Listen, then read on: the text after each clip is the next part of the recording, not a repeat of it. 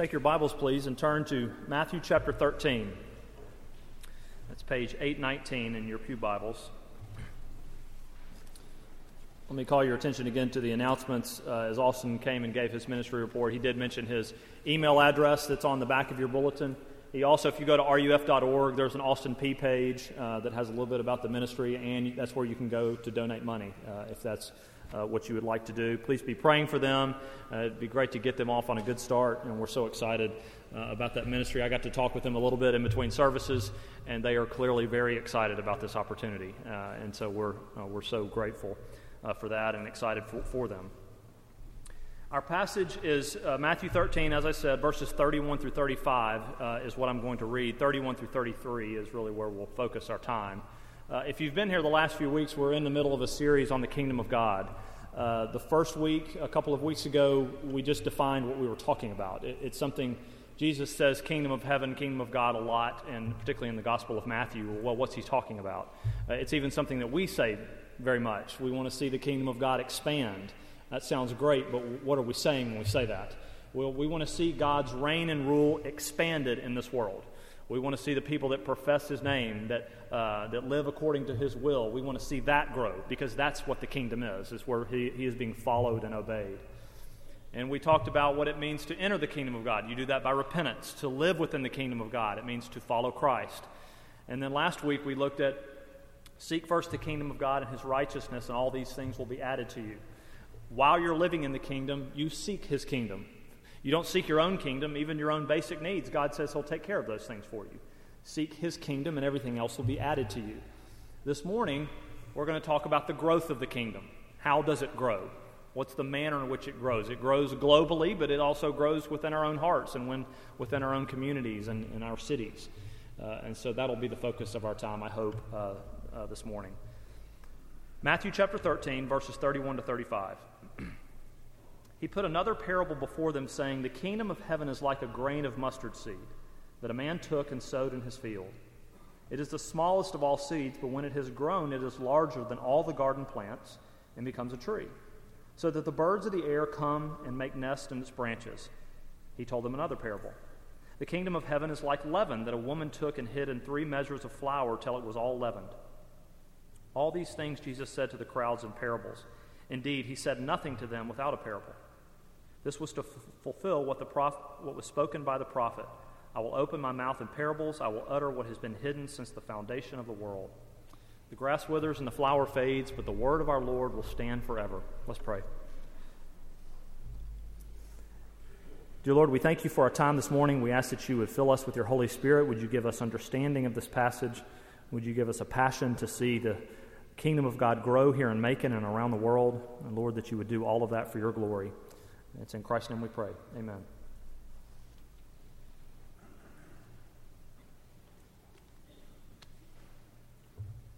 There was once a young man who sat down with an essay in his hand. It was just a normal day. He sat down and began to read an essay written by Thomas Clarkson. And as he began to read this, this young man began to read this essay, he was horrified as he read of the horrors of the British slave trade. How every year between 35 and 50,000 Africans were taken away from their homeland and sold into slavery into, into Great Britain. And this is how he responded upon reading that essay. So enormous, so dreadful, so irremediable did the slave trade's wickedness appear that my own mind was completely made up for abolition. Let the consequences be what they would. I from this time determined that I would never rest until I had effected its abolition. Initially, this young man was very optimistic. I, I, think we can do this. I think that, that the British slave trade can be abolished very quickly. But then that, his optimism qu- quickly faded. Twelve resolutions before British Parliament were turned down. He offered bills in front of uh, British Parliament in 1791, in 1792, in 1793, in 1797, in 1798, and 99, in 1804, and 1805. All of them were turned down all along the way drawing the ire of pro slavery groups in Great Britain. Even some of his friends remarked that they just imagined that one day he would turn up dead. But finally, in 1807, British Parliament abolished the slave trade in the British Empire, and many thanks to the unrelenting work of one man, that young man, William Wilberforce. He would continue to work on this to ensure that all these, now that it had passed, that these laws would actually be enforced, and he worked to that end. In fact, three days before his death, in July the 29th of 1833, the final bill was passed in committee to ensure the abolition of the slave trade in Great Britain. Obviously, I just took a huge story and condensed it down to something very small, but what began one day is him sitting down to read. It grew and it grew and it grew, and finally it blossomed to the abolition of slavery in a whole nation. What started so small and insignificant on one day came to be great blessing to a whole nation. The growth of the kingdom of God is the same way. It starts very unimpressively a little mustard seed, something that doesn't look like much, something that's, that's pretty inconspicuous. And by our definitions and standards, it doesn't look like much. But as God, as Jesus is saying in this parable, he's being quite prophetic. He's saying it will steadily, relentlessly grow and grow and grow and grow and grow until it blossoms and it blesses everything that it touches.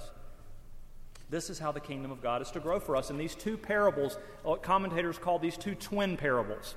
They're fraternal twins, if you will. They're not identical, but they're, they're giving the same message. The inconspicuous beginnings of the kingdom of God, but it's unstoppable. It grows and it grows and it grows until it's this beautiful mustard plant or shrub. the growth of the kingdom of God is indeed unstoppable, as Jesus is saying. And this ought to give us great hope. Remove our despair about our own salvation, about the growth of the kingdom of God in this church and even in this nation.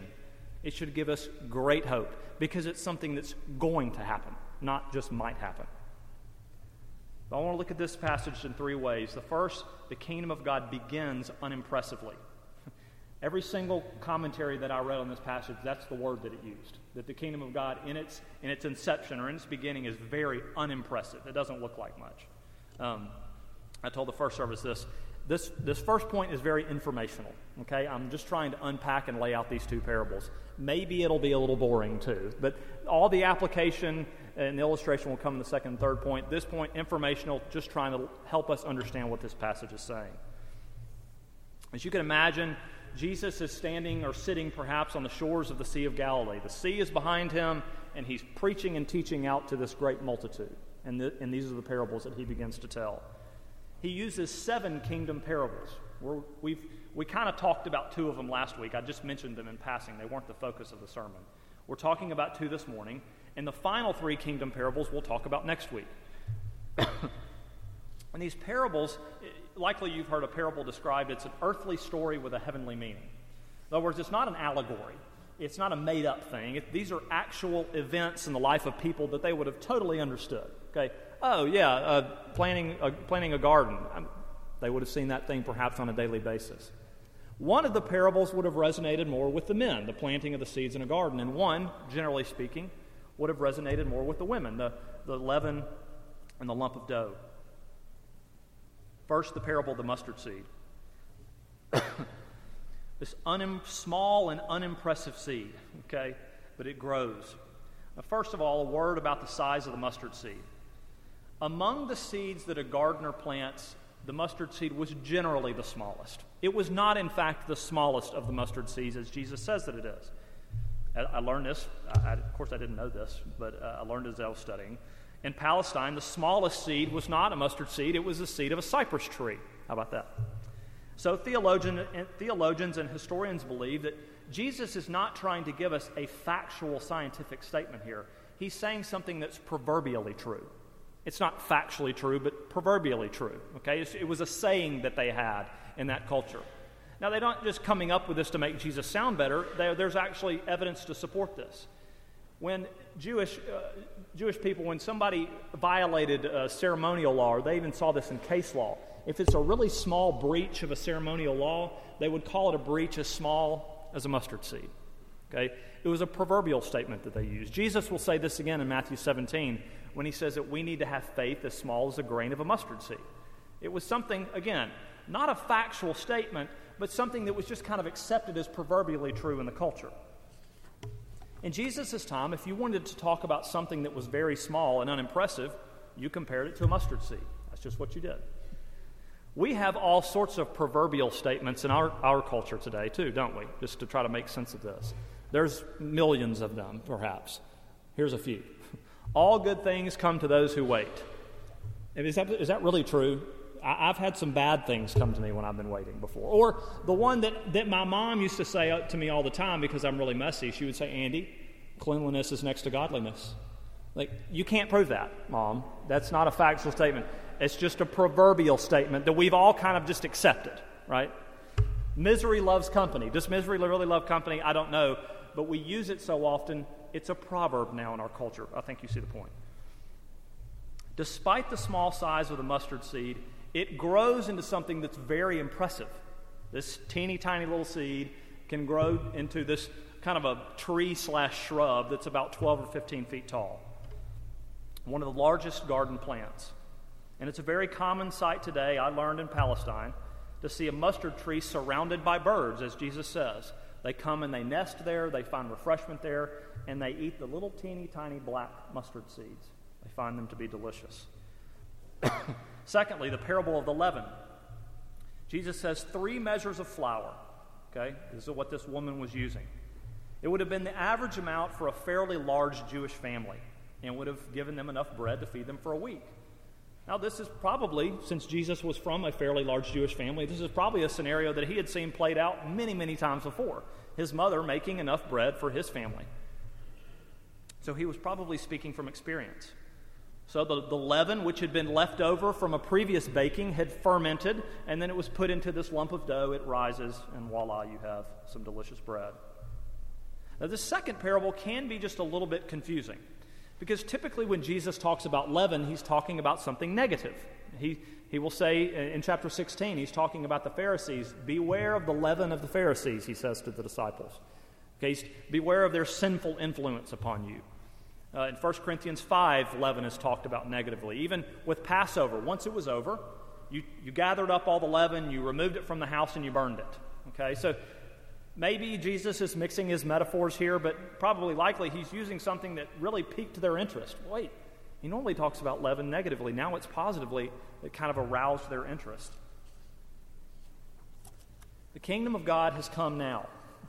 And with the kingdom coming, of course, Christ has come. That's what we talked about in the very first week.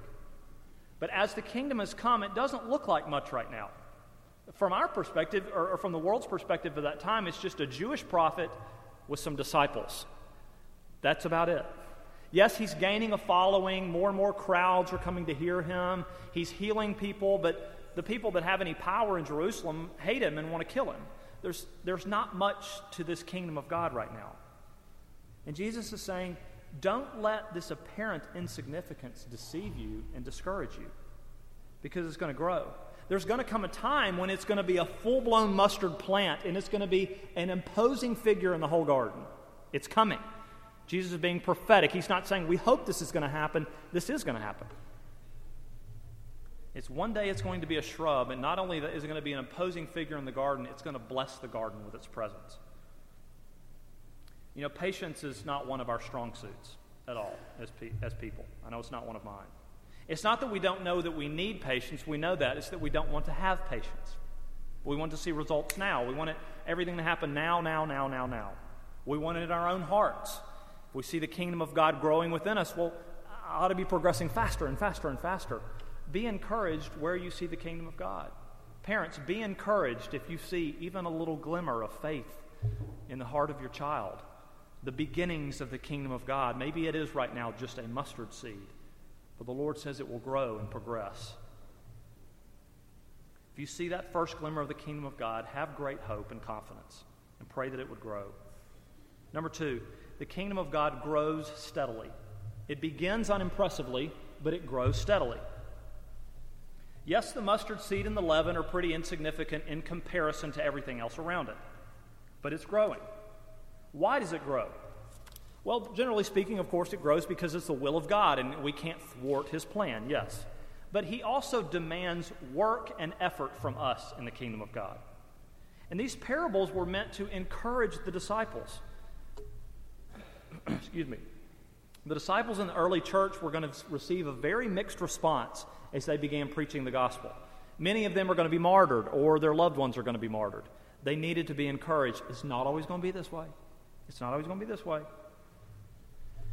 William Hendriksen, in his commentary on this passage, says this To those who first heard it, this parable was saying to them, Have patience, exercise faith, and keep on praying. Keep on working. God's program cannot fail. It's saying the same things to those who have come afterward, only it's saying it today with an even greater force because the story illustration is really a prophecy, and this prophecy has already been partly fulfilled. For us, we can look back and see that. Yes, it was a mustard seed, but look at how the kingdom has grown and continues to grow all around the world, and we should take great confidence and hope in that and joy. We should also note that the mustard plant is just one of the many plants or trees in the garden. Okay? There are other kingdoms that are growing, but the mustard plant is one of those as well. Dr. Lloyd Kim is the uh, coordinator for MTW, the, the missions agency arm of the PCA. And he posted a few statistics on social media this past week that I thought were really interesting. He said over the past 100 years, Christians have grown, professing Christians, have grown from less than 10% of Africa's population to now just shy of 50% of Africa's population, which comes to approximately 500 million professing Christians in Africa alone. 25% of professing Christians in the world today now live in Africa. And Pew Research pr- projects that that number to rise to 40% by the year 2030. That's amazing. Those are amazing statistics. Al Baker, who I know is a friend of this church, takes evangelistic trips to the nation of Uganda there once or twice a year just to do evangelism because there's a revival happening right now in Uganda. Many people coming to Christ, hundreds each day coming to Christ. He likes to take young pastors there just so they can be encouraged in their evangelistic efforts because they don't receive as much encouragement here. Go to a nation where it seems like everybody's coming to Christ in this particular nation. The Lord is doing a great work there. Something that began very small on a continent has exploded and continues to grow. We think of these things, we think of the growth of the gospel in Africa or China, and, and it, it excites us. And then we think of the influence of the kingdom of God in our own nation, and it's often met just by a sigh. Boy, I wish that would happen here. We believe in the growth of the kingdom of God because we believe in this parable, but we wonder if that's something that could really happen here. Because the mustard plant, yes, it's growing, but there are other very imposing plants and trees in the garden as we see it. The other kingdoms, they seem stronger and they seem more viable. They seem to have more resources. They seem very unstoppable in their own right. There's a secular kingdom that is growing in our country, and it seems like a juggernaut. It seems like its advancement could never be stopped, almost as if it's a lost cause for us to try. So, what do we do? We come back to this parable, is what we do. We can't forget that the kingdom of God is growing. As some commentator says, not just that it's growing steadily, it's growing relentlessly. And we should look around the world and be very encouraged where we do see the gospel exploding. But at the same time, we should never lose hope about our own nation and our, even our own town.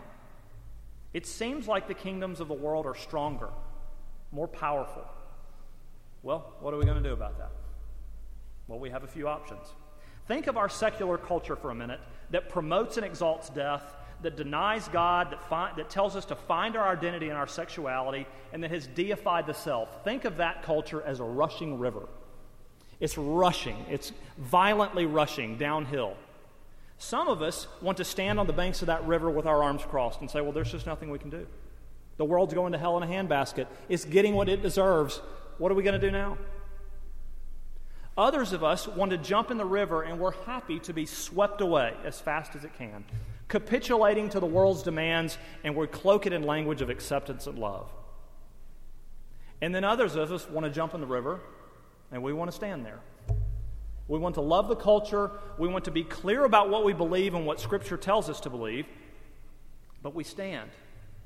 We stand against it, standing against what appears to be all odds, proclaiming the gospel to those who are dead in their trespasses and sins, to those who don't have ears to hear, to those who need a new heart, to those who need the love of Christ.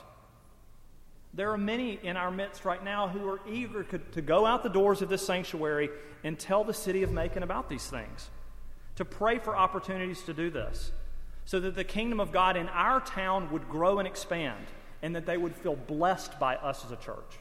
Not just that they would know that we exist, but they would really know us and love us and feel glad that we're here?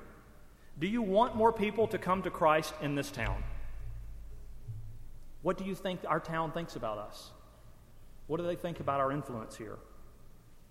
Do you want to see more people come to Christ in this city? Do you want to see more people come to this church who may not have traditionally felt welcome here? I want to see it too. So, what do we do about that? Because just think a minute about the history of our church. I hope I'm getting these facts right. I know someone will correct me if I'm not. 1825, Hopewell Presbytery commissions Joseph Stiles to come to this city as an evangelist. And he holds evangelistic meetings here and in Milledgeville, which I believe was the capital of Georgia at that time. He loves the people here. For 10 months, he does this. And at the end of 10 months, he gathers a group of 25 people who say, We want to see a new church started here. Now, Stiles was not ordained at the time, so they have to bring down a man named Benjamin Gildersleeve, who's an ordained minister. And on June the 18th of 1826, this church, what is now First Presbyterian Macon, was, was founded and formed and began worshiping. Some 32, 33 years later, on September of 1858, this sanctuary was committed, where, where we now worship. 190 years from that 1826, now here we are. We're worshiping in this great place. Do you think that group of 25 people could have ever imagined even what might happen 30 years later with the building of this sanctuary? And surely they couldn't have imagined what might happen 190 years later with us sitting here worshiping Christ. Maybe in their wildest dreams they imagined that, but what a wonderful testimony. And over that time, yes, we have, I pray that we have been a blessing to Macon, but what more can we do to let them know we are here and we love them and we want to serve them? Could Joseph Stiles have had imagined that, that 190 years later there would be a long list of faithful men who have stood in this pulpit and preached the wonderful news of Christ all the way up to Chip Miller? Could, could they have imagined that? What started is so small and insignificant, a group of 25 people, what are they going to do? It grew and it grew and it grew and it blossomed. Are we being the blessing that this mustard tree is in this garden? Are we a blessing? And do, and do the people of this town feel it? Lastly, the kingdom of God blesses completely. It begins unimpressively, it grows steadily, and then it blesses completely. The kingdom of God may, may not have begun in the way the disciples had expected it to. They, they certainly didn't imagine as Jesus rode into uh, the triumphal entry into Jerusalem that they thought, well, great, uh, finally liberation has come in this physical kingdom. Well, that's not why Jesus had come, because it's a spiritual kingdom. Maybe it had not grown like they had anticipated, but it was growing. And as Jesus mentioned, likely he had in mind Ezekiel chapter 17 when he mentions the birds coming and nesting in the tree. He's hearkening back to Ezekiel chapter 17, which talks about the same. This kingdom of God is for Christians, and it is about sharing the gospel, but it is about blessing everywhere that it goes. The kingdom is meant to bless everybody, not just believers, it's to bless communities and cultures and wherever it is found. It's meant to be a powerful force for goodness and good in the life of a place and the life of a heart. It is about people coming to Christ, but it's also about mercy ministries. It's about reconciliation. It's about reading, reading programs at Strong Tower. It's about a tutoring program at campus clubs. It's about a ministry that we support here at this church, Trans World Radio. It's a radio ministry that, that's out of Guam, and it just proclaims the gospel across the radio waves to millions of people.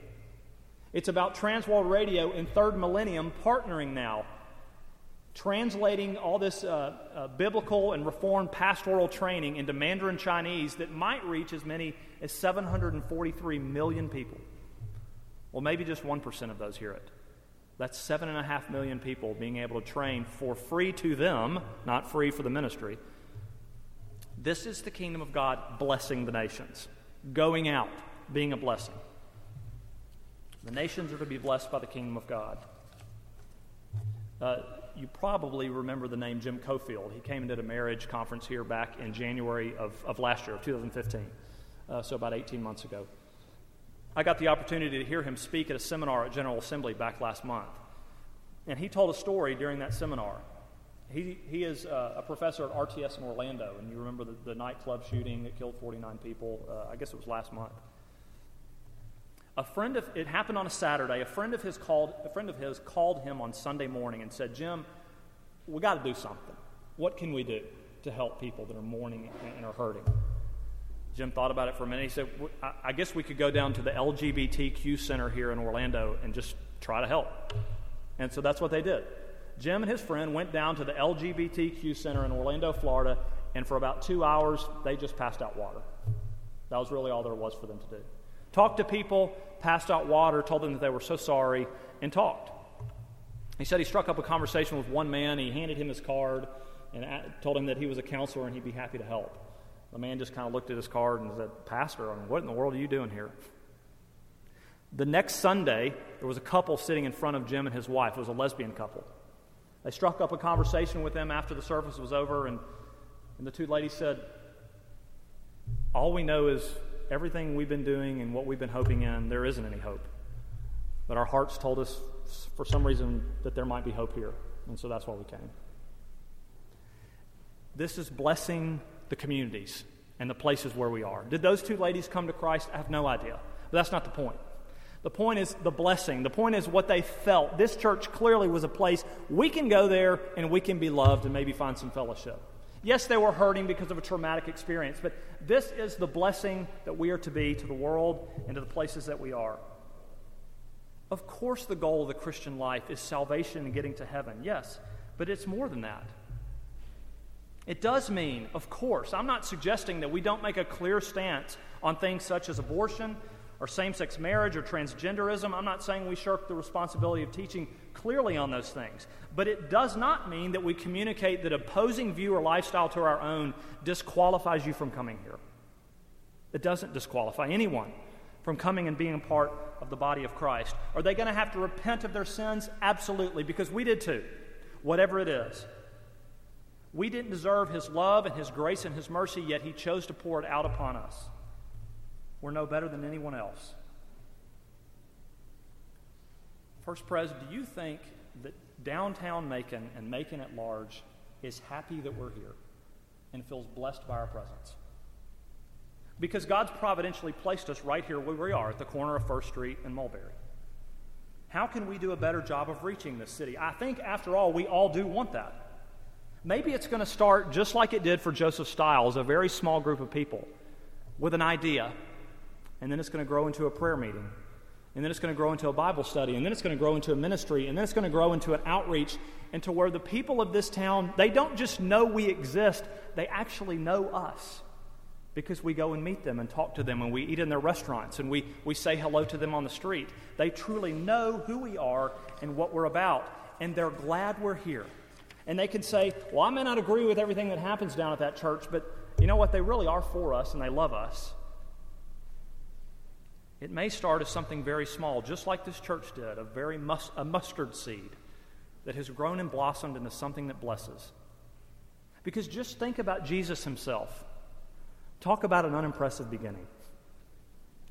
He was born in a manger in a little town in Bethlehem. He grew up in an insignificant town like Nazareth.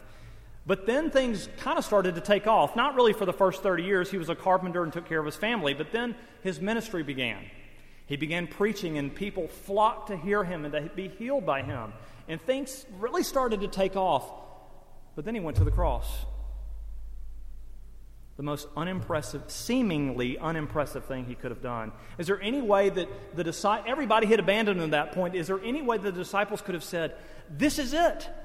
This is what people for generations are going to look back and hope in. No, that, that, could they have imagined this is atonement, this is redemption, this is forgiveness, this unimpressive cross? No, they couldn't have imagined that. But it's why we're here today. We have hope in that. We love Christ because of what he's done for us and that he's our God and our King. And we've got to go out these doors today and tell people about it and show them that we're here for you and we love you. And we want you to come and be a part of this because we think there's something very special here. Not just hope, but a God who loves us unconditionally.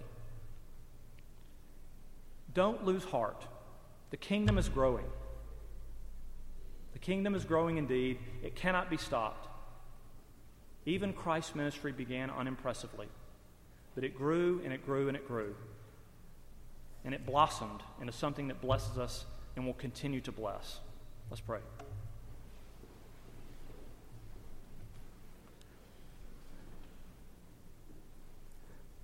Dear Lord, we thank you so much for your word. We ask that you would convict us, Lord, when we just want to stay in our Christian groups and not reach out into this world and love them.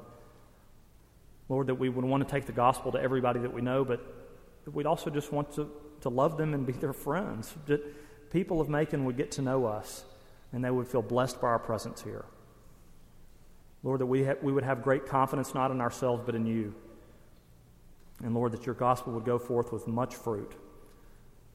Lord, we pray for Austin and Anna Caroline. Thank you so much for them. Would you bless their ministry that is truly a mustard seed right now, but that it would grow and grow, and that the people of Clarksville will feel very loved, and that campus at Austin Peay would feel very loved by them. And we thank you so much for them as well. We ask these things in Christ's name. Amen.